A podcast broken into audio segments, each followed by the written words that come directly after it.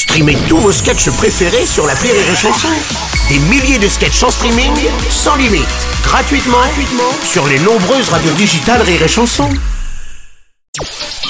Le Journal du Rire, Guillaume Po. Bonjour à tous et bienvenue dans le Journal du Rire. Alors cette semaine nous accueillons une nouvelle star du rire. En ce début d'année il revient avec un tout nouveau spectacle qui marche très fort d'ailleurs au théâtre Édouard VII à Paris. Retour aux sources, c'est le nom de cette nouvelle création qu'il vient nous présenter. Maxime Gasteuil est notre invité exceptionnel sur Rire et Chanson. Tu veux voir le nouveau spectacle Retour aux sources? Tu veux comprendre pourquoi Thierry Gasteuil danse le Madison et Antonia adore le ménage? Ça c'est mes parents, je t'ouvre les portes de la maison, tu viens te régaler, tu t'assois, t'es en business class. Salut Maxime. Salut Guillaume, ça va? Ça va plutôt pas mal. Merci d'être avec nous sur Rire et Chanson. Euh, on va passer cette semaine ensemble dans le Journal du Rire pour parler de toi et de ton nouveau spectacle qui est à l'affiche du théâtre Édouard VII à Paris. Ça marche fort, ça marche très très fort. Ouais. Euh, alors il y a eu Maxime Gasteuil arrive en ville, ça c'était ton précédent spectacle. Dans lequel tu racontais finalement eh bien ton arrivée à Paris. C'est ça. Aujourd'hui, retour aux sources dans lequel tu racontes comment après ce succès à la capitale comme on dit, eh bien t'es retourné vivre chez tes parents à Saint-Émilion. C'est ça. Le point de départ de cette aventure, c'est parti de quoi? Euh, je crois que j'étais en gestation depuis des années parce que j'ai beaucoup d'amour euh, pour mes parents. Je suis assez fan de mon père qui était déjà dans le premier spectacle, c'était un peu mon héros. Et en revenant me heurter à eux pour le confinement, me heurter c'est positif, hein, c'est pas un terme négatif. ce que j'allais dire, le terme est violent. Mais tu te heurtes quand même parce que tu retournes dans ta dans ta monotonie de d'adolescent, tu vois. Et du coup, tu retrouves les repères que t'avais perdus, c'est-à-dire ta chambre d'ado, les habitudes de déjeuner. Mes parents, c'est des gens qui déjeunent à 11h45, ils dînent à 18h50. Donc t'es t'es- vraiment plus la même personne que quand t'étais jeune.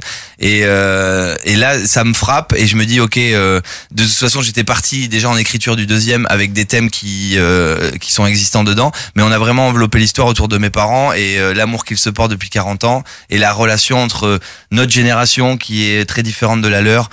Et je voulais sortir euh, du côté Paris-Province où tout le monde m'attendait. Quand ils ont Mm. vu Retour aux sources, tout le monde s'est dit ok, il va nous faire l'histoire à l'envers. Qu'est-ce qu'est un Parisien à la campagne?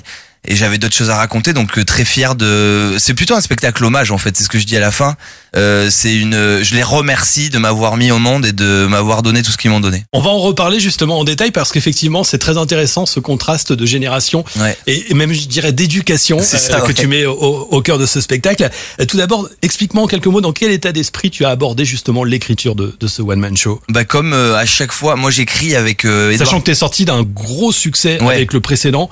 Quand on arrive au deuxième, les artistes disent en général, c'est compliqué d'écrire un deuxième spectacle. mais nous on avait une chance, comme je te dis, j'avais déjà quand même pas mal de bases écrites et quand on est parti écrire, Edouard plus vieux qui met en scène coécrit avec moi euh, et ainsi que Benjamin Demey, euh, on est tous les trois en fait tout le temps et euh, on part du prorata qu'il faut se faire marrer.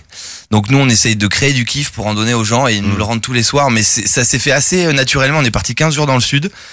On bossait toute la journée. Dès qu'on en avait marre, on allait s'aérer euh, chacun dans notre coin ou alors ensemble pour boire un verre ou euh, respirer. Et euh, de jour en jour, on voyait le truc se construire. Et Edouard, qui met en scène, un jour a pris toutes ces vannes et tous ces sujets qu'il a réunis dans une espèce de fil conducteur euh, qui fait l'histoire de ce spectacle, Retour aux sources. Et là, on a halluciné parce que même moi, qui me suis grave investi dans l'écriture, euh, on est sorti de ces 15 jours avec un spectacle. Donc après, on s'est revu que deux fois pour retoucher des trucs. Et après, on est parti, euh, on a fait 17 premières à Bordeaux dans un petit théâtre et on est parti direct dans des grandes salles. Et là, on voit que ça résonne, ça se lève. Et on est touché parce que on, on, on se rend compte qu'on a fait un spectacle universel sur le thème de la paternité, de la parentalité. Et euh, tous les gens de ma génération comprennent. Et les gens qui sont papa ou maman dans la salle. En fait, c'est une histoire d'amour euh, en C'est humour, une quoi. déclaration d'amour, j'irais même. C'est ça, déclaration d'amour euh, humoristique. Ouais. Voilà. On va continuer d'en parler ensemble de ce spectacle Maxime demain. On se retrouve à 13h dans le Journal du Rire. Maxime Gasteuil est à l'affiche du théâtre Édouard VII à Paris jusqu'au 25 mars avec Retour aux sources. Il partira ensuite en tournée dans toute la France à la rentrée prochaine. Toutes les dates sont déjà disponibles sur rireetchanson.fr.